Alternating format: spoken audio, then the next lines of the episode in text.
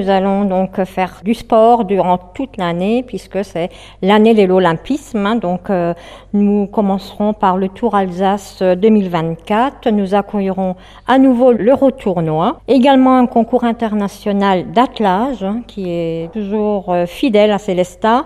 Le premier tournoi de football euh, féminin que nous souhaitons organiser. Ensuite, il y aura l'inauguration de la première phase du projet Charlemagne. La semaine paralympique à destination des écoles primaires qui sera organisée courant du mois d'avril 2024 en partenariat avec les instituts spécialisés qui permettra de sensibiliser notre jeunesse à l'intégration par le sport. Ensuite, la semaine olympique et paralympique organisée en juin 2024 qui mettra en avant le sport sous toutes ses formes. Une journée de promotion des activités sportives en direction des seniors en lien avec le CCAS et la maison des aînés et des aidants. Et également, la bibliothèque humaniste organisera une exposition dédiée au traité d'escrime.